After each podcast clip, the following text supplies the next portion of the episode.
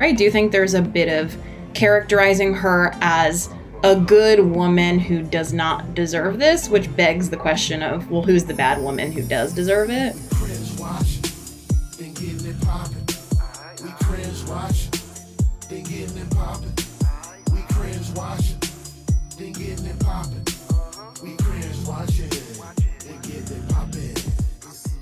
Welcome to Cringe Watchers, the podcast where we invite our expert friends to binge watch TV and talk about sex. I'm Layla Darby. And I'm Lori Edelman. This episode, we watched Love is Blind and asked Reyna Gattuso, if love is blind, how can we see the red flags? Layla, are you binging or cringing this week? I am binging in a very escapist way, a somewhat cringy show called Tell Me Lies. I don't know if you've seen the show. It's on Hulu. It is ridiculously watchable. And the Hulu show sets it up as a young woman, maybe in her 20s, who is about to go to a wedding with people she went to college with. And she's having very passionate flashbacks to what you understand to be a college lover, on again, off again, someone who had big impact on her life. And then you watch the series, and it starts with her freshman year of college and her incredibly toxic, problematic relationship with this guy. What is interesting about the show is that from the get-go, it's not even a spoiler. You also see his perspective, and you know from the beginning, he's not very honest with her. He's not exclusive with her. He leads her on. The title, Tell Me Lies, is pretty apt. And I find that somehow really watchable. It's a lot of problematic heroes. I also read after watching the show that the book that it's based on, Tell Me Lies, a novel, has even more depth and some eating disorder stuff and sort of the real world consequences of toxic and abusive relationships. And so I ordered the book and I read that too. It's not perfect, but I do think that it's made me think as we go into this conversation about our show today, why we're always rooting for couples to get together, even when we see the red flags. And it's something that I find myself doing all the time. I think we talked about that with Smita when we were looking at Mare of Easttown.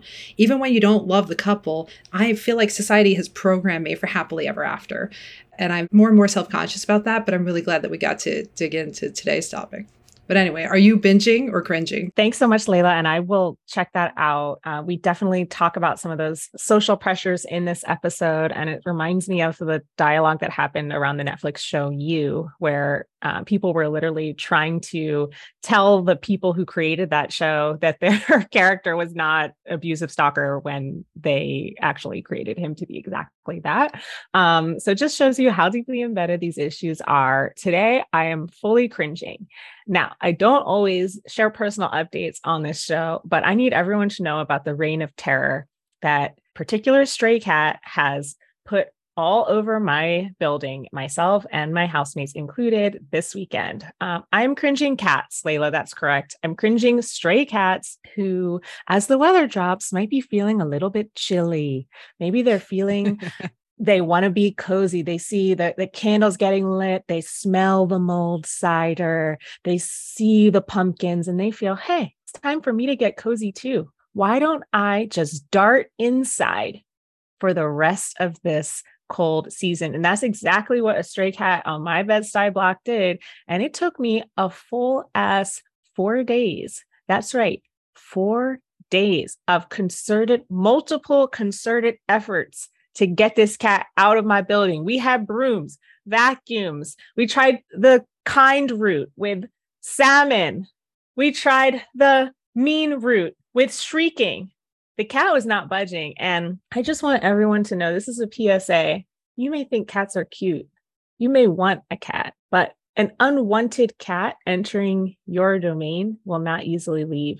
So buckle up. I feel you. I will miss the group chat content. I feel like your cat saga really, really unveiled who among our friends is cold-hearted, who are the cat lovers, who are the bleeding hearts. There's some mean advice in there. I mean, I wanted the cat out, but I have my limits. I will say that the piece that you didn't leave out, that you didn't get to, just to out you a little bit, is that at one point, I believe you gave that cat some gourmet salmon. So why it stuck around a few days.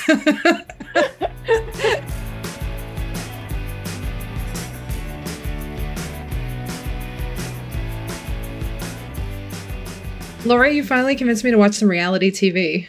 Yes, I feel like this is the perfect revenge for me because last episode you had me watching some Crown period piece type of stuff. Now, welcome to my world. Yeah, I feel like I'm a little ashamed to be set up as the grump in this setting, but I really enjoyed our conversation. I'm not sure I'll ever get back the 3 hours that it took to watch what we talked about today. But on today's episode, we watched the show Love is Blind, and specifically we watched the 3-episode unhinged reunion show called After the Altar, which brought back together the cast of season 2 of Love is Blind, which is something that you binged and I did not, and you and our guest and I got to discuss. We did things a little bit differently this time, and we had me and our guest explain things to you since you only watched the last 3 episodes of this season, and what a guest she was. Today, we have a very special treat for you. We spoke with Reyna Gattuso, who was the famous sex columnist at Feministing for many years, and really was constantly dropping the mic with her column at Feministing, which was then later picked up by Cecily Bowen, AKA at Bad Fat Black Girl. You'll recognize as another guest on our show.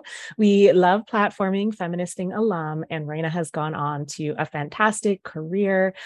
She writes not only about sex, love, and relationships, but also covers pop culture and queer culture, and is really just a fantastic guns for hire writer. And notably, before we get any further, is not a therapist, and neither are any of us. So disclaimer, we are not relationship experts. We are self-proclaimed sexperts and feminists and reality TV watchers, I guess all of us now. That's right. And since we're doing housekeeping, I also want to put a light content warning on this episode. If you didn't figure out from the title, we are touching on toxic relationships. We get into some of the specific red flags, and we talk about some abuse. So if that's something that doesn't feel pleasant for you, please maybe consider skipping this one. And on the topic of housekeeping, you might notice some background noise. We all live in Brooklyn. We tape this at night. I think it adds to the reality. Without further ado, please enjoy this episode with Reyna Gattuso. 5, 4, 5, 4, 3, 2. Reyna, we're so happy to have you on the show. Hi, I'm so happy to finally be on. It's a long time coming. We've been stalking you a little bit to get you here. It's been consensual, yeah. And I'm using that word intentionally because we were talking about all kinds of toxic behaviors here on the show today. Yeah, and full disclosure, we once invited you to come on before, and you said, no, I want to talk about Love is Blind. So we waited, and we brought you back for that. Yeah, I actually wanted to talk about season 8 of Are You the One, which is the world's best queer season of a dating show, but that's a dream for the future. Okay. Well, never say never. And you could be our first repeat guest, which I think is a very wonderful level of podcast friendship. Yeah, that might be an entire podcast to itself. Yeah. Yes, that's true. Well, we want to jump in because I know we all have a lot of thoughts about the topic that we're talking about today. And I will say, Reyna, you have been probably one of the most involved guests in terms of helping us prepare for today's show, because this is actually a really, I think, serious topic that we want to treat responsibly and thoughtfully, and you have helped us do that. And so we have some scenarios that we have pulled out to kind of talk about, because in many ways, Love is Blind has so many different storylines and so many different characters that it's not possible to discuss all of them. So we're going to do a sort of spotlight on some particular couples and particular scenarios. And our dear podcast co-host Layla has not watched the entire show. She's only watched After the Altar, the most recently released 3 episodes of the show. And so today you and I, Reyna, are going to explain to Layla a little bit of what she may have missed. So for those in the audience who maybe haven't watched Love is Blind ever, or have only watched some of it, never fear, we got you. I'm really hoping that you guys can recap the joy of the run-up too, because only watching a reunion show is like watching the end of relationships. And I've got to assume that the level of investment that people have in these relationships is because you first saw them fall in love, or at least have some fun. Because I was texting Lori when I was watching, binging these 3 season 2 reunion shows After the Altar, and it's bleak. I'm depressed. Cringe Watchers know my love for depression shows. I would put this in a depression show category in a way. There's an element of Schadenfreude to it all in the sense that, like, I think it's pretty easy to feel like at least I'm not in this situation. But we will get to all of this.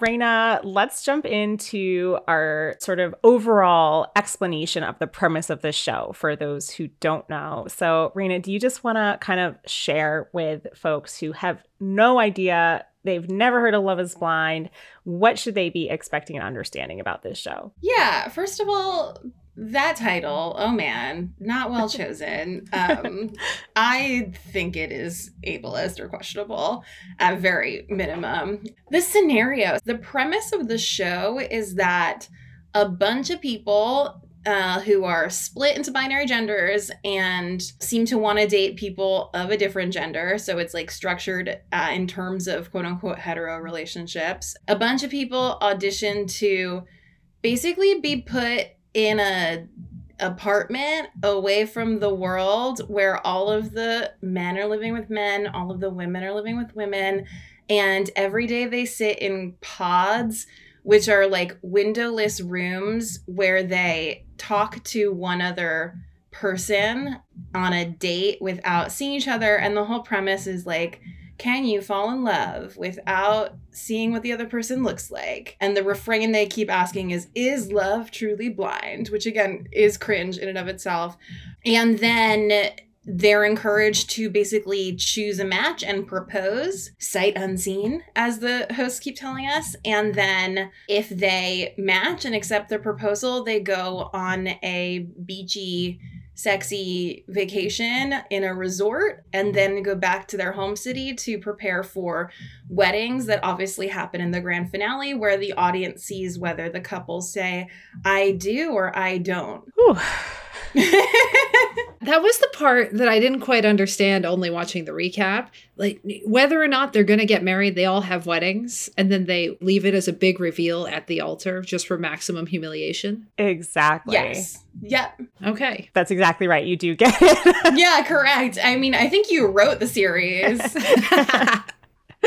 And I think, Reyna, you gave a wonderful description. I really appreciate that you called out that the show is really, like, centering heterosexuality. We note that there has been one out bisexual contestant from season 1, and that was a Black man whose sexuality was not revealed to his fiance until after they were engaged. Needless to say, that did not go well. The couple split up in a very toxic and dramatic fashion. I'm like still personally healing from. Yeah, it's painful. It's hard to watch. Yes, there have been no openly transgender people. The show's format basically just like doesn't account for gay people to date each other or any people who are not of the opposite sex to date each other. And I will also say the show is a huge hit for Netflix. So Layla aside, season 1 alone apparently had 30 million viewers. So this is not a show that is getting ignored. It's having a lot of impact on the culture, as they say. Yeah. And it's like typical of reality dating shows where the structure of the show mimics the structure of like marriage to someone who is of a different gender as the goal of life and the goal of the narrative structure. That's so true. Okay, well, I think we want to just jump right into it. And for those who do watch Love is Blind, 2 of like the season 2 sort of breakout stars, love them, hate them, people who were pitted as enemies and are very controversial, were Deepti and Shake. So we want to talk about this storyline a little bit more deeply. So Deepti was originally engaged to Shake, and she ended up saying no to him at the altar and, quote, choosing herself. She actually said that that's what she was doing when she rejected Shake at the altar. But throughout their courtship, Shake placed an emphasis on Deepti's appearance. Before meeting her, before even seeing her, he would ask leading questions within the pod to try to discover like whether she was skinny, famously asking in the pods if she thought he would be able to carry her on his shoulders at a music festival as a means of sort of trying to game out how much she weighs. After they became engaged and he did see her, he would routinely comment that She was a wonderful person. He really went over the top about this, and this is something I want to talk to both of you about. But he had trouble being attracted to her. He really kind of put her in the auntie box in a way. I wouldn't even call it a friend zone. Oh, no. Yeah, it was really weird and painful, to the point where Shake's own mother sort of dressed him down on camera in the show and was like, the way you're talking, it does not sound like you deserve a bride like Deepti. So that was kind of a highlight. And then after the show wrapped, Shake became even more controversial because in the reunion episode, not the part, Layla, that we had you watch, he defended his actions and kind of tried to incorporate this weird meta critique of the show and the nature of reality television, which effectively alienated the entire cast. So he blamed it on the reality TV. He's now publicly dating a blonde white woman who is being vilified on social media, and he did not even appear once in the most recently released reunion episodes. So I have questions for both of you about this, just based on what you've heard, Layla, and Reyna, based on what you saw. What is going on with this storyline? Why does Deepti, and even another contestant on the show, Natalie, you know, how does she get depicted as like this woman of virtue? Like, she's both this woman of virtue, right? Who everyone agrees, no one disagrees that she is just a great person, a perfect person, and depicted as a woman scorned almost in the same breath. Like, what's the relationship between these two constructions, which strike me as both like not possibly accounting for her full humanity? And like, are they just blatantly sexist? Do they have foundations in sexism? Like, how did these things show up for you all as you're thinking about Deepti and Shake? For sure, there's this characterization of her as this like good, kind, and like virtuous person who doesn't deserve to be treated like this, which, agree, and also no one deserves to be treated that way. So I definitely think that the other people in the cast speak of her. I mean, I don't know these people. I know they're real people. I'm sure she's very nice, you know, who am I to say? But the point isn't that, right? The point is, how do we talk about women as ways to justify or contest the ways we see them being treated or treating themselves? So for sure, I do think there's a bit of characterizing her as a good woman who does not deserve this, which begs the question of, well, who's the bad woman who does deserve it? Yeah. You know, it took me a while to realize in watching the 3 episodes that I watched, which were basically before, during, and after some sort of party or like weekend away of what seemed like most but not all of the people who were in season 2. It took me a long time to realize that Deepti was the center of that media store, because that is the one thing I knew about Love is Blind. I knew there was a guy named Shake, and I knew that he had been canceled, and I knew that there were think pieces about whether or not we're quick to cancel, how we define toxicity, whether or not it's okay to judge people by appearance, whether or not it's okay to say after you see someone, I'm not attracted to you in that way. I want my life partner to be someone I watched a little preview as part of the episodes I watched, and he said, I just didn't feel that animalistic attraction. Oh my gosh. It took me a minute to realize that Deepti, who's now like entangled with someone else, was that person. This whole experience might have been more interesting if the Shake Deepti thing had been playing out, because I felt like a lot of the other interactions were really vapid, but that one, as you say, Lori, gets to not just the heart of relationships, but culture and generations and body image and so many things that are really at the heart of feminist discussion right now. Like, is it okay to have a type? Is it okay to ask someone what their body size is or what their body shape is? And I'm curious because I didn't see any interaction of them.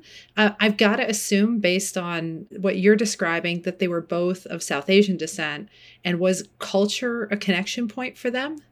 Does that come up at all in the show? Race and culture in any way? Oh, yeah. I mean, it's so interesting that you raised that. They both were explicit about the fact that they had really only dated white partners before this. And so it came up as a connection point in the sense that they were both kind of wanting to try dating within their race with each other for really the first time. And I would say that in general, the way that the show treats race is as kind of like another visual factor. So it's a very bizarre perversion of race. Like, they sort of strip it of its cultural meaning, and they just say, you know, it's part of the can you see past looks conversation, where the ideal is that you just don't see race, and therefore you could go through an entire time of dating someone, not know their race, get engaged, and then therefore prove how race blind you are by keeping the engagement. And that's exactly what happened with sort of the darlings of season one, Lauren and Cameron, who are an interracial couple where Cameron's a white man and Lauren is the black woman. Right. Although by and large, like, couples, I think, do usually end up sharing the same racial or ethnic background on the show. And the show structures race as a superficial category that is reduced to looks, while gender is the absolute rule by which we naturally accept people are or are not attracted to each other. So one social category that has to do with power,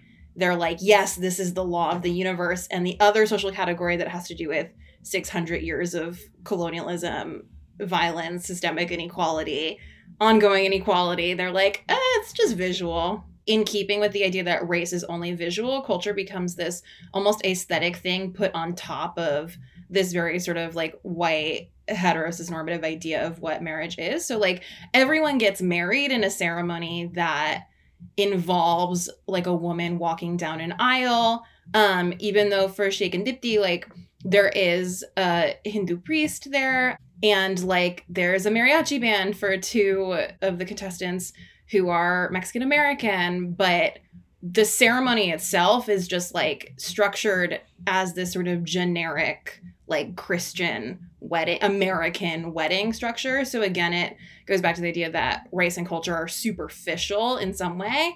And on the other hand, like characters do talk about, oh, we connected because of our culture, or we both value our culture, we both value our family.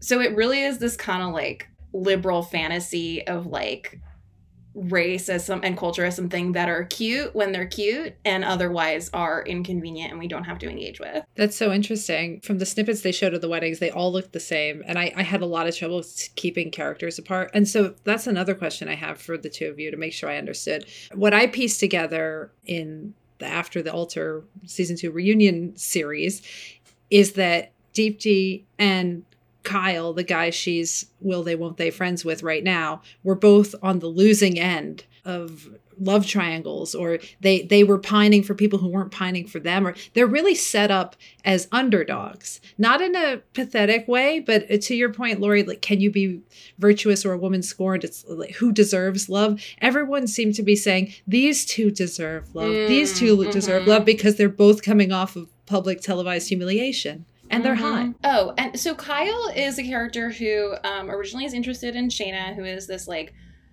very white woman. I don't know how else to describe her. Christian and like really about it. And she basically is like, I don't want to marry someone who is not also very Christian in the way I'm very Christian. And so you and I aren't a match. And as a viewer, you're just like, okay, great, move on, everyone. But they just can't let it go. Shake in the reunion is like, oh, well, Shayna, you said yes to Kyle, even though you knew you weren't that into him because you wanted to keep going with the show, which, like, as a viewer, I mean, duh, reality television incentivizes people to make couples so that they can continue in reality television. That's literally how it's structured. That's, like, not a controversial thing to say. But you know, it's also like from the beginning, they had this clearly irreconcilable difference, actually genuinely in terms of values and belief, that Kyle refused to accept. He was just like, can't we try harder? And then later in the reunion, he's like, oh, you wasted my time. You wasted my time.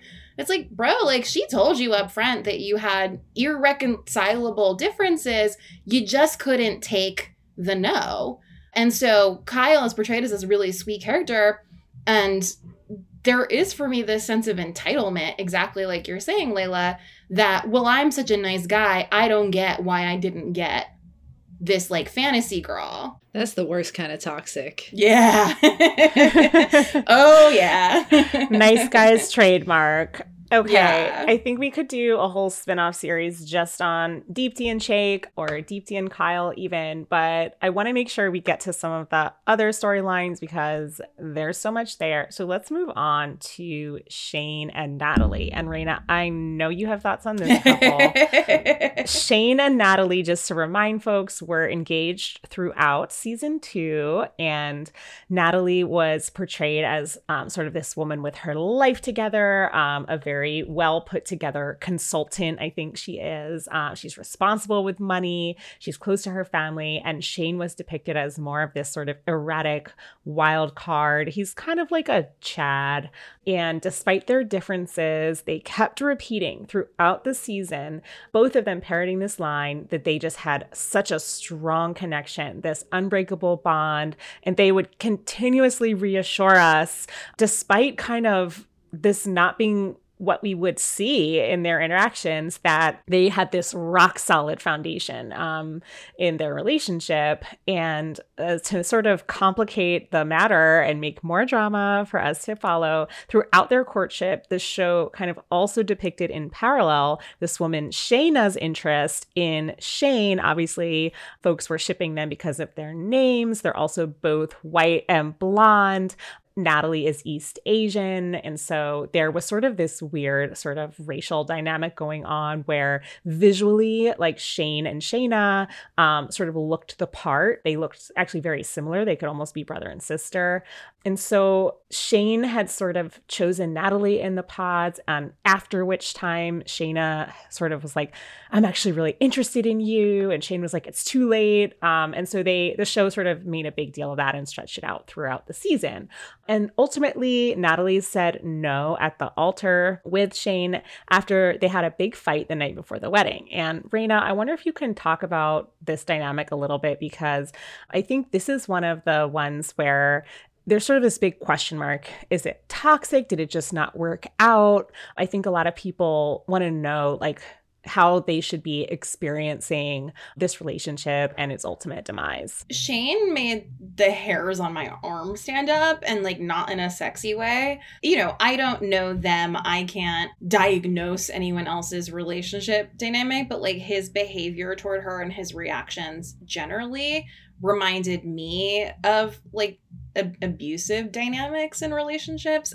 Even from the beginning, he... oh God, it was convoluted, but was flirting with Shayna, someone asked someone, blah, blah, blah. The point of it is that he kind of wanted or was interested in both women, and I think called Natalie Shayna by accident, and Natalie was, ooh, yeah, some of us have been there, and Natalie was understandably upset about that.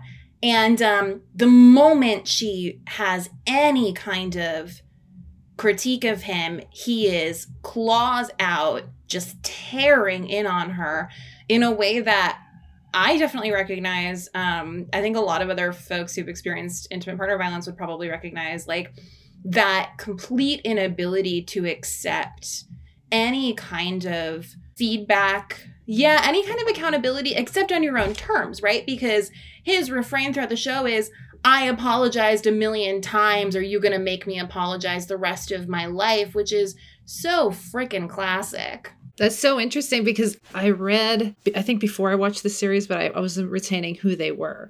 I read that couple was poorly matched because he needed a lot of reassurance and she critiqued him. And what you're describing sounds more true and more illustrated in their actual interactions in the few episodes I saw. But the media critique of, well, you're probably just not a good match if you like to give criticism and your partner can't take it. It hurt. Like, it really hurt to watch. It really hurt to watch. So their kind of breakup at the end comes because the night before the wedding, he gets really drunk. They quote unquote have a fight. I mean, I don't know what happened. And he, I guess, yells at her and says that he hates her and that she's ruining his life, something like that, which, like, again, super recognizable, I think, for folks who've experienced abuse dynamics in relationships. It's just a nasty, really scary thing, like, me speaking as a woman, for a man to say to you, like, to have your partner who said that they loved you direct that kind of hatred toward you is really scary and, like, I think very alarming. And something that I found really upsetting was in the first reunion episode, he again does this, like, evasive non-accountability where he's like, I apologize for that night a million times, but can't we talk about the ways that you provoked me? And everyone, the rest of the cast is just sitting there like, yeah, you guys were so good together. We don't know what happened. And Natalie goes, oh, well, we tried dating again after the show, but I just couldn't get past, like, those words that you said. I guess I just couldn't get over it, as though it's somehow her fault. And I'm watching that and I'm like, girl, that's called a self-preservation instinct. Like, when your body is telling you that what someone did to you is something you can't get over, like, when you have that block, you shouldn't get over it. Like, that sounds like a runaway signal. And the way that the rest of the cast is basically reinforcing that this woman shouldn't follow her intuition and instead should follow the, like, chemistry, quote unquote, of this really toxic situation, or situation that, like, for me seems recognizable of some abuse dynamics, really upsetting. She really is edited to be, if not the villain, a real pill. But what's funny is when I sat down to watch this show with Chris, my husband, who was, like, begrudgingly agreeing to go this 3-episode marathon with me. Wow, Chris. I accidentally turned on episode 1 of season 2. So I watched the first 5 minutes where the Lachey's come out and talk about how love is blind. And the only thing I saw from the regular season was this woman, Natalie, saying, I'm an Asian American woman. People assume that I'm going to be quiet and timid. And when they meet me and they see that I'm driven and I'm louder, it's not what they were expecting. And it hurts me when I'm dating. I'm paraphrasing. And Vanessa Lachey's like, yeah, girl. And I thought, oh, this is such a likable character. And then I said, oh, shit, we're watching something that's going to get us in a, like, 10-episode arc. We got to go back to this reunion show and watch 3 episodes. And then I fast forward to everybody's shitting on her. Yeah. Yeah. I mean, for me, this storyline is definitely manipulated. They all are. And one of the ways you get people to watch is to sort of lean into existing prejudices, stereotypes, ideas that people have, or go directly in contrast to them. So, you know, I think a lot of that is happening with Natalie. She has also said in interviews that she felt like the experience of the show kind of was positive in terms of taking, quote, race out of the equation for her while she's dating. But I think for me, like, this whole storyline, and we were talking about this a little bit before we started recording, but for me, it's this question of when is something toxic versus just kind of not working, and when is the framework of toxic helpful? I have some thoughts. So I definitely think we use toxic as, like, a blanket term for a lot of different kinds of dynamics that range from abuse that's, like, very dangerous and concerning to, like, you know, okay, we just didn't mesh. So for me, it's, like, important actually to reframe, to think about power and harm, right? And, like, I would think about harm as a feminist, sort of inspired by the teachings of abolitionist feminists, transformative justice abolitionist practitioners, where, you know, we hurt each other, we hurt ourselves, like, we're people, and we live in a lot of systems that create harm, perpetuate harm, imbue us with the capacity to do harm toward one another. And then there's power, right? And control in relationships. And for me, it's when those two things come together that we see a toxic, or when there's more of a power and control dynamic and abusive dynamic, right? And I think that toxicity also in a relationship can sometimes describe when my sort of self-harming pattern, my pattern of harming myself and other people, really interacts and has some, like, frisson and tension with someone else, or is compatible with someone else's negative pattern towards self and others. Margaret Atwood, for example, has a poem that's like, you fit into me like a hook into an eye, a fish hook, an open eye. Right? Which is that, So in my understanding, a really toxic relationship is one in which my pain and trauma and your pain and trauma, or my vulnerabilities and your vulnerabilities and our bad coping mechanisms fit into each other exactly, but to a very negative and harmful rather than sort of empowering and healing effect. So like with Shake and Deepti, for example, like Deepti talks in the beginning about feeling insecure about her body, having lost a lot of weight recently, which is, you know, fat phobia on the show is a whole other thing. But, and Shake, of course, comes right in and asks questions that are basically like, are you fat? Right. And you're like, girl, why would you keep seeing him again in the pods? That's how he comes in. But it's like, oh yeah, like her insecurity meshes perfectly with his shallowness and his fat phobia.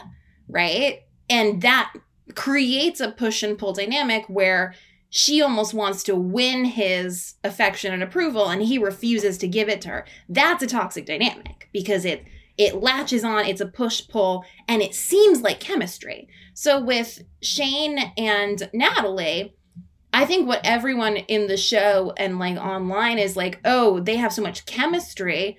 Well, yeah, like when you're in a dynamic that's toxic and certainly abusive, there are a lot of sparks that fly, right? It's just not safe and healthy. That's an interesting definition of toxic. I have a better understanding of how to define gaslighting, which I think is something that we have focused on as a culture, and we understand how that shows up in relationships and how that shows up in our politics. It's when someone makes you mistrust your own perception of the world, or someone makes you feel like the way you're receiving information is wrong and the world isn't as you perceive it, and in a way that feeds your own insecurities. But I think blanketly, toxic relationships are ones that disrupt your trust. A healthy relationship is when you have absolute trust in one another. And a toxic relationship is what you're describing, when there's something that perpetuates mistrust and insecurities. And I agree, there's so many overlaps with abuse. So that feeling of walking on eggshells, or fearing that you might set someone off, or not trusting that someone else's perception of you is as positive as you want it to be, or that it's dependent. It can shift with the winds. Yes. Because I think that, you know, I feel like our fairy tale of love, what I'm looking for is someone who accepts me warts and all, who finds me beautiful inside and out, and who, you know, all the cliches for someone where the love is constant and it's not dependent on all these other things. But I think what this show really underscored for me was toxic insecurity. All of these people are so self-aware. They're being watched. None of them seem like they were very balanced or confident in their lives. None of them seem like they come from absolute self-confidence.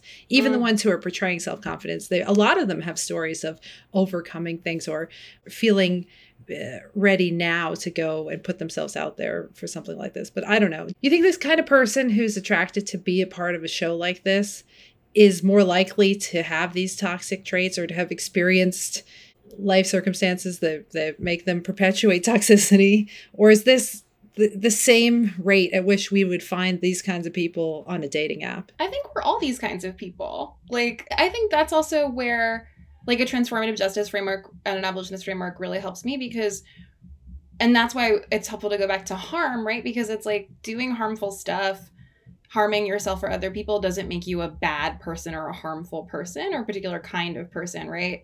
Like we all have dysfunctional patterns. They often show up in relationships because relationships trigger a lot of trauma and a lot of self-judgment, and we're so internalized to judge our value by them. I think that reality shows attract people who, for whatever reason, feel a desire to see themselves on a big screen. I think there's a certain amount of ego you have to have, and a certain amount of a mixture of insecurity, but kind of really gung-ho assurance that you want to be represented on such a huge media. It's so interesting to me as a feminist to watch these shows, because precisely we can see these patterns play out in a lot of people's dating lives. The question really is just, do we want to, and are we taking whatever steps are available to us, self-reflect and grow? Yeah, I think that's a really good point. And it's one I've been thinking about a lot lately in relation to the Amber Heard and Johnny Depp trial, to be honest. Not to go totally sideways, but I, you know, in relation to this show, like what that trial made me think about was the fact that really we no longer, reserve the idea of this big platform only for celebrities. That, Johnny Depp had a particularly large platform by which he could humiliate Amber Heard.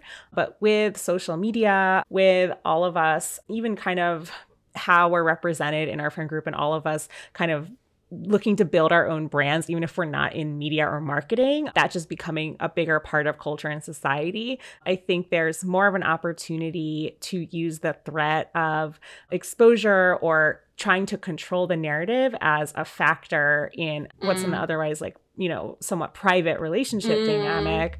And so this idea that with Love is Blind, they're all trying to control the narrative and be depicted as sort of this virtuous person. And it's sort of an underlying factor in a lot of what they end up arguing about. I think to a lesser but still significant extent, that's present in a ton of relationships today, that even the specter of being able to tell friends or family on either side, either that you are being abused or to hold some piece of information over a partner in an abusive manner, is really more present than ever before. And I just wonder how that's impacting our relationship dynamics, especially for younger people.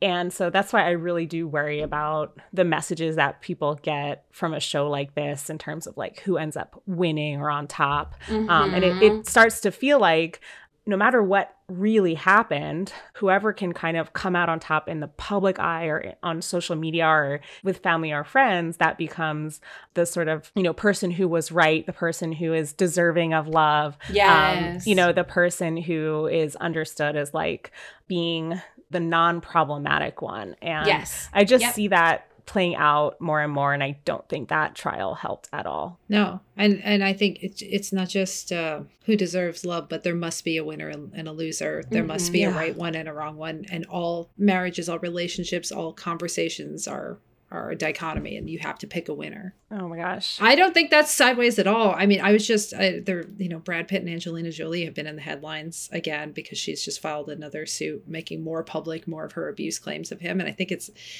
so similar to Johnny Depp in terms of stature.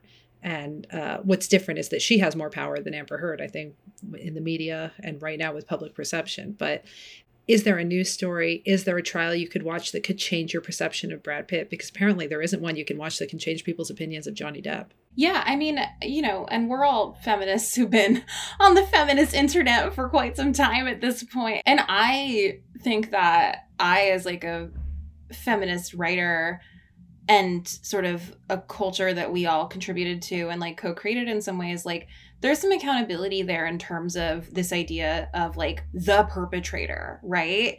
The perpetrator and the victim. And when I'm thinking about the early days of me as a blogger at Feministing, for example, there was so much power in movements at that time to name sexual violence and to name folks who'd caused harm. And I think that when we're dealing with people in positions and institutions that seem to be beyond reproach or accountability, being public about it can be really helpful. But I do think that because we live in such a deeply carceral culture, right? We live in a culture and society that has an entire structure meant to torture people in terms of jails and prisons by labeling them bad people and taking them away from society. When we think about relationship dynamics and abuse, I think it can be really easy in the society that we've all been brought up in to say, this person is the perpetrator, they're the bad person, I'm the victim, I'm the good person. And there aren't bad and good people, People are people who do harmful things. I think that it's really obviously important to name harm and violence and to name the power dynamics that produce abuse. This is not to say that someone who is abusing someone else doesn't have accountability for that. It's just to say that when we hold the idea that the abuser, quote unquote, is bad and the victim, quote unquote, is innocent, one, we leave out a lot of folks who've been harmed who don't fit racist, sexist, transphobic notions of who is innocent or who is virtuous or who is deserved to be heard. And we also leave out the fact that, a lot of folks who have been abused go on to abuse, and abuse is often related to structural and systemic power dynamics, right? So I think there's a lot of ways that the structure of dating shows and like the editing really evokes this idea that there are good guys and bad guys and winners and losers in relationships. I also think that the structure sort of mimics a lot of unhealthy relationship dynamics. For example, all of these people are taken away from their communities, put in these little tiny boxes where they're experiencing a level of sensory deprivation, and then told, okay, now you're going to fall in love, right? And like, what do we see in an abusive relationship? Like, one tactic of abuse is to isolate the person who's being harmed from community support. It makes us more vulnerable. It makes us more impressionable and feel more dependent on the person harming us. So these are all like psychologically kind of really standard ways to isolate, alienate people and make them, put them in circumstances where they do things they might not otherwise do if they were in a space where they were well-resourced and in the embrace of community. Boom. Mic drop. You dropped it so hard that the car alarm went off. Oh, yeah. That was all me.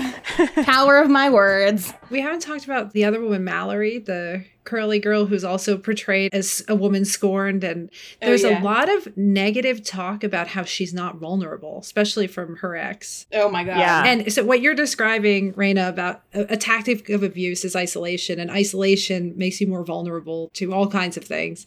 This woman seems rightfully to have some guards up because people are dragging her into a scenario where her ex-fiance is going to parade around his new relationship, and everyone is constantly checking in with her, including the cameras and super close up, to say, are you feeling miserable? You are not adequately displaying misery. I really admire Mallory. Like, her composure is just incredible. What was her arc in the show? What was she like in the season? I feel like I'm only getting these people at their worst or their most miserable. Well, I hate to break it to you, Layla, but she was a slight homewrecker, but we love her anyway. Who among us has not? Who among us can throw a stone? Actually, I think it would be easier if we talk about like one more couple and Mallory will come up. Because when you all were discussing these tendencies to make good guys and bad guys, I really thought about Jared and Iyanna. And I really thought about, especially Iyanna, who is probably my favorite cast member. And speaking of vulnerability, was sort of herself from day one. She's really quirky. She's really goofy. Like, even compared to a lot of the ways in which Black women are told to show up in TV, she was sort of subverting that. Like, she never kind of showed up and, you know, fulfilled stereotypes that people, I think, were trying to put on her. She was just like, I'm a quirky Black girl and I like to stay home and drink tea and let me know if you have a problem with that. And throughout the season, she actually disclosed to the person she would eventually become engaged to, Jared, that she is a sexual assault survivor. And she was described by Jared as resilient in the face of that. And that's one of the things he cited as a reason that he wanted to be with her, because of her strength and resilience. And Jared, by contrast, is sort of depicted as this fun-loving social butterfly, the kind of life of the party. He ends up, after the season wraps, working as a bouncer. So he's like out till 4 a.m. all the time. He's always shown like staying out late to drink with his friends, have fun. And speaking of Mallory, he famously had another love interest in the pods. So he and Mallory also had a connection, and he seemed to float the idea of marriage to Mallory, which she sort of shut down. And after that, he then proposed to Iyanna and they went on to be married. So that's sort of was Mallory's storyline. And so the show kind of depicted her as sort of toying with them. And they tried to depict Iyanna as kind of the sloppy seconds. I'm using that term with major like feminist irony quotes. But one thing that like I actually appreciated, because I think we've been a little bit hard on the show and it definitely deserves that, but I want to give a little bit of a cookie in the sense that I thought Iyanna's storyline was somewhat carefully shared. And, you know, Iyanna's an adoptee. Her adopted parents show up in the show, a Black family. They seem kind of pretty young comparatively. So it's really kind of like a non-traditional family structure that they have going on. And I thought that that was depicted kind of beautifully. And their love for her is really present throughout the show. They defend her. They support her. They show up for her. There is never a moment where the familial nature of their bonds is kind of questioned or undermined. So I appreciated that. And I also didn't see, I'm curious if either of you did, kind of any victim blaming or, you know, shaming of Iyanna around her sexual assault storyline. I would have liked like a little bit less of a heavy pour on the resiliency narrative, but that's just me. I really just wanted to make sure we did touch on Jared and Iyanna. And, you know, I wanted to ask both of you, even though they didn't end up together and after the altar, Iyanna actually moves out. But I thought they both, Jared and Iyanna, were still kind of some of the most mature folks, even though they kind of were struggling to make it work. And Jared was like, yeah, I do love to party and stay out all night and I need to work on that. I was still kind of rooting for them as a couple. And I'm curious if you all were too, or if you saw elements of toxicity in their dynamic as well. No, definitely rooting for them. What's interesting is when you were saying, Reyna, before that, you know, we have to have an absolute definition of the abuser and the victim.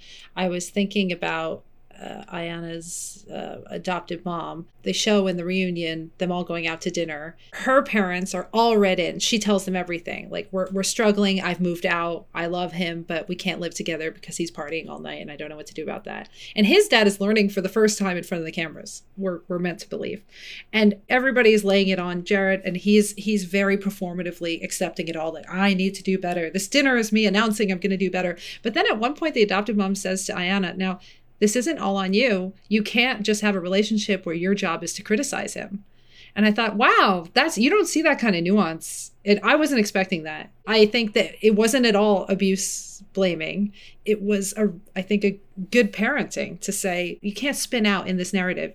If you're in a relationship where you're just critiquing, you're not reflecting on yourself and how you got here. Yeah. And I feel like she was also saying, like, don't be that sanctimonious kind of like virtue signaler, like still exactly. Stay in it. You know, I thought that was well done as well. I mean, Iyanna is amazing. She's so lovely to watch because she's, I agree with you, Lori, that the resilience narratives are overdone, really overdone. And like people, especially marginalized people, should not have to continually endure, right? Much wiser folks than I have said it much more eloquently. But what I love about Iyanna is like, she's so active about her own healing. Like, she's really self-aware, self-reflective, and seems to genuinely be engaged with her own process of growth. And, like, she just seems like someone who has clearly done a lot of work to support and, like, nourish and nurture herself. And she seems really loving toward herself. Like, a lot of the other women on the show were extraordinarily self-critical, and Iyanna seems like she has really worked to cultivate self-love. And like, I think that shines through. You know, you could be on the cringiest reality show, but like, I'm watching from the outside, but like what I perceive as like the enactment of genuine self-care really seemed to shine through for me. I love that. I think so too. And I actually think it took all the wind out of the sails of the Mallory plotline in a way. Yes. Like, you know, not blaming anyone who couldn't do that, but I feel like Iyanna's whole vibe and confidence and self-love just kind of didn't allow for that narrative to really go anywhere. Yeah, and I loved the scene with Iyanna and Jared's parents because, you know, like we were talking about earlier, abuse and toxicity in relationships thrives in isolation, and the antidote is always community and support, right? Like, and genuine community, not the facsimile of community, which is actually just, you know, we're all clout chasing because it's a reality show. Or judging. Yeah. But like to see a group of people get together to genuinely discuss like these two people's relationships, like seemingly from a place of love, and to talk concretely about like, okay, like how can we make changes to better respect one another. Like, I think it's really rare to see that. And that was super cool for me, and the opposite of what shows like this typically do. Yeah. And I think When you said genuine community, I immediately thought of how disingenuous the community that's portrayed in at least the episodes I watched are. Because the thing that I wanted to ask both of you about is not toxic individuals, but this toxic march to the altar that seems to be the theme of the show. So there's the married couple, Nick and Danielle, who are, it's set up as though they've rented a house and everybody else is visiting them and they're hosting a party. But clearly this is all... the show has staged all of this, but they have been designated the hosts. Yeah. And before they go anywhere, the first episode I saw, they're pushing Deepti and Kyle to make a move and take their relationship to the next level. They're just running around hyping marriage. Yeah. It seemed like they reminded me of like the people you hire for a bar mitzvah to get people going. They're like, everybody dance. We're going to have an 80s party. Nobody leaves without a ring. Nobody leaves without a spouse. Oh my gosh. It's so true. But sadly, like, they also remind me of I love you all, of my married friends and also my friends with kids who I am certain are happy in their relationships and want the best for me and want the best for everyone in their lives, but also kind of seem to be deep in their decision and not maybe the best narrators or arbiters of like whether or not that same exact decision is like the right one for me. I mean, or like Nick and Danielle, who recently announced they're divorcing, maybe real shallow in their decision and trying to convince themselves by convincing everyone else that my life path, which has aligned with what our culture tells us is the life path, is in fact the best life path, right? I don't know if it's even that deep, right? It's like this show and a lot of shows, they set up marriage as the only, it's like you have 2 dates and then you get married. Yeah. Maybe some of these couples would have worked out if they had just said, okay, I'll go on a 4th date with you. Okay, let's continue dating and living on our own. This idea that marriage is this point in time and that after you clear that point, happily ever after is so nutty, especially in a culture where we're so judgmental about arranged marriage, other cultures. Oh my God. We are having feminist conversations about forced marriage and early marriage, but it's like, it's okay if it's a reality show, if we dress people up in virginal white and march them down an aisle for ratings, but then over there, people getting married, that's wrong. Oh yeah. I mean, there's a moment in the reunion show where Shake is like, justifying his fat phobia, and he's like, oh well, marriage is like making a really big purchase, and everyone is like, gasp, clutch our pearls, how can you possibly compare marriage to an economic decision? And I'm just like, sometimes misogynists actually have the correct interpretation of patriarchal culture, except they're in support of it, right? Whereas like your average liberal is often like, oh no, marriage is about love, it has nothing to do with economics. Like, we know this. In patriarchal cultures, marriage is an economic arrangement in which women are in various ways exchanged. Like, this is classic. We know this, right? And like, saying this on a reality show, the very plot of which incentivizes through all kinds of material and social gain, getting married, like, you hit the nail on the head. You just said the thing. You said the quiet part out loud. And I think for me, what's cringiest about the way this show sets it up is they depict the idea of getting married in the context of a heterosexual relationship to a conventionally attractive person as the most motherfucking radical thing you can do in your life, and something that is against all odds and no one has ever done before. And they literally describe it as an experiment that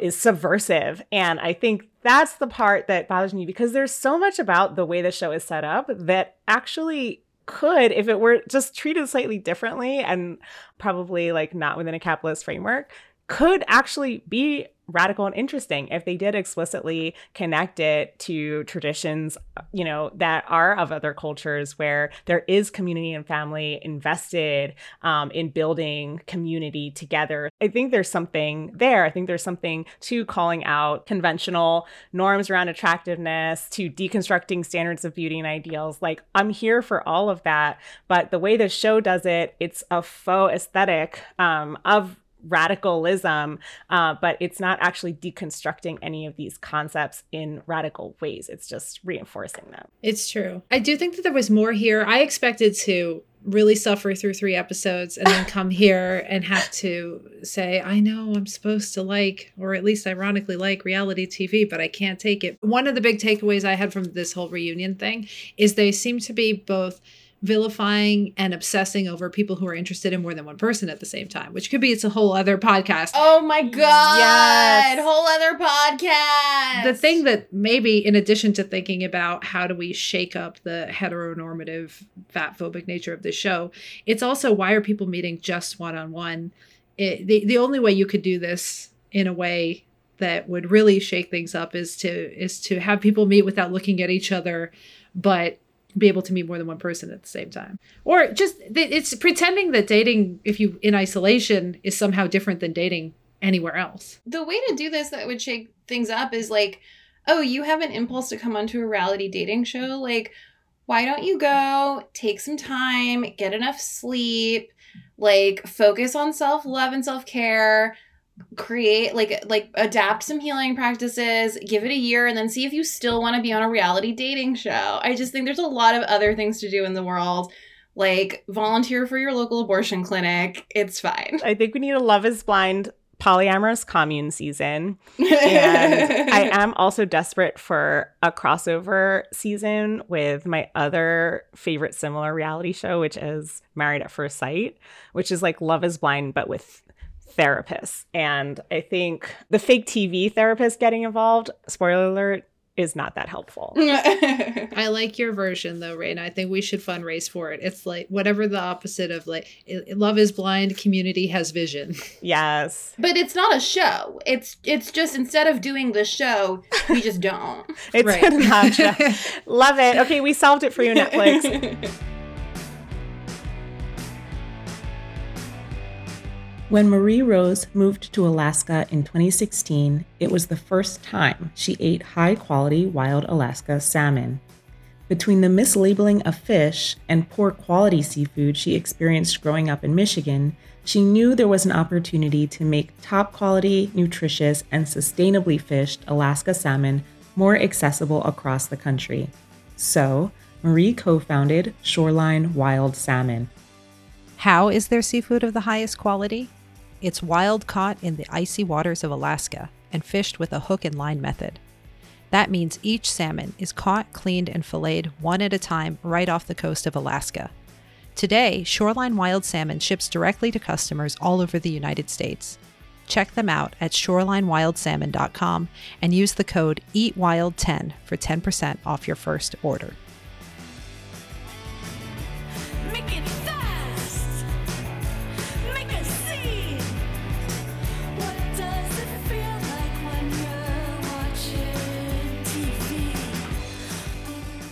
We want to do like a toxic round. So we're going to do our regular cringe fire round, but we wanted to add some toxic themed rapid fire questions. So Reyna, as our special expert guest, we want just kind of your first reaction to these prompts. Are you ready? No, but yes, let's do it.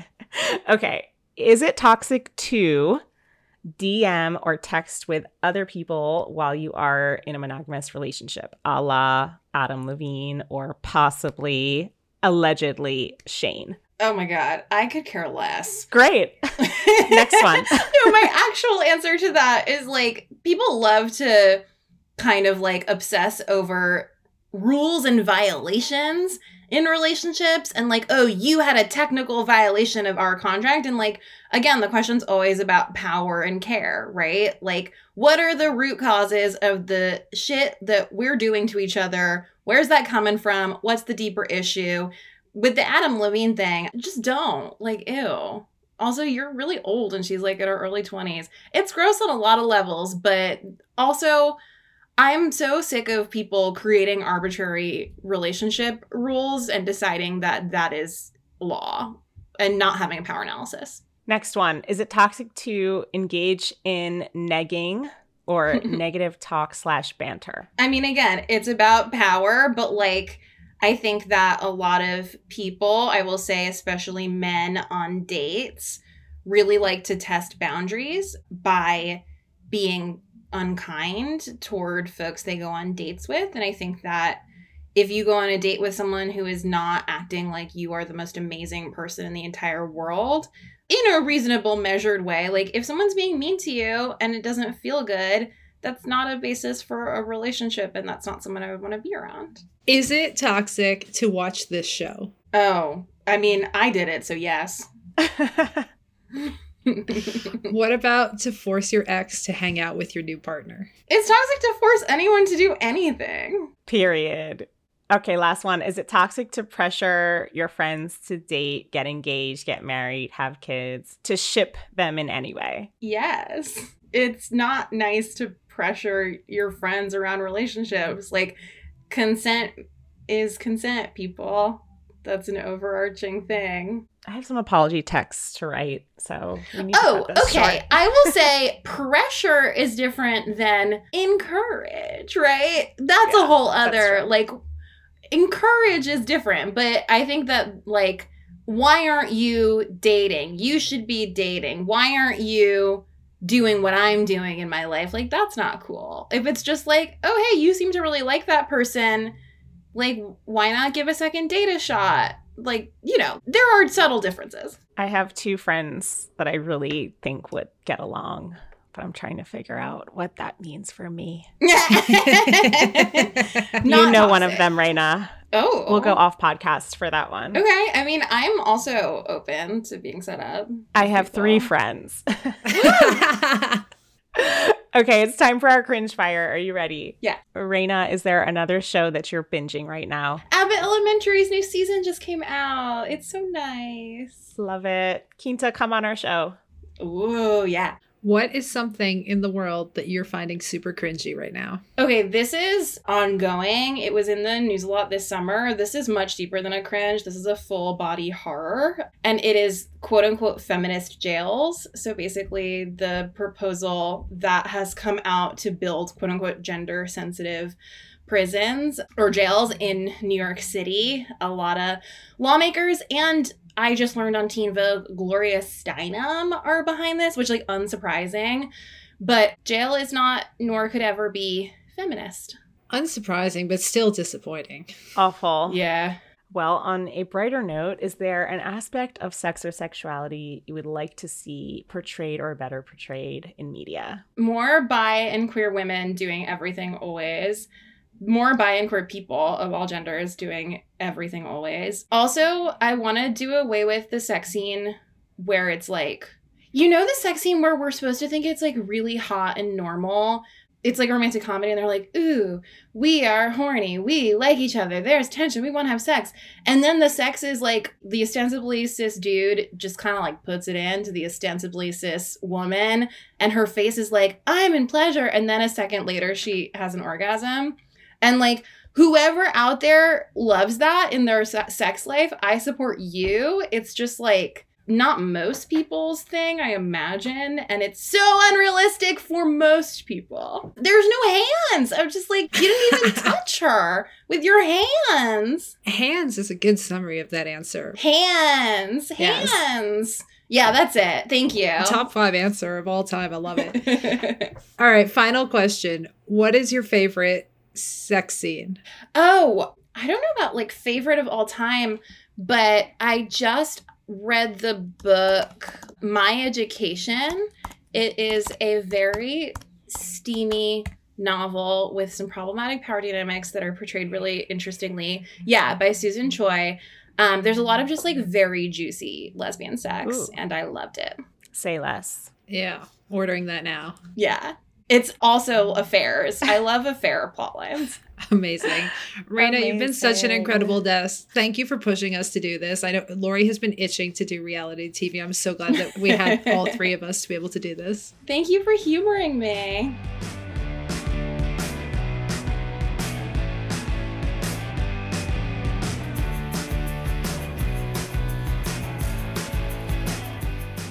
Thank you so much to our guest, Reyna Gattuso. Her website is reynagattuso.com. That's REINAGATTUSO.com.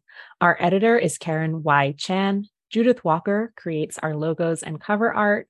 D.L. Dallas Engram created our original theme song. And AK and the Hallucinations created our new theme song, which you can hear between segments. You can find DL on SoundCloud and Amy Klein of AK and the Hallucinations on Spotify. As always, thank you for cringe watching with us and tell a friend about the show. Beyond the digital, behind the screen.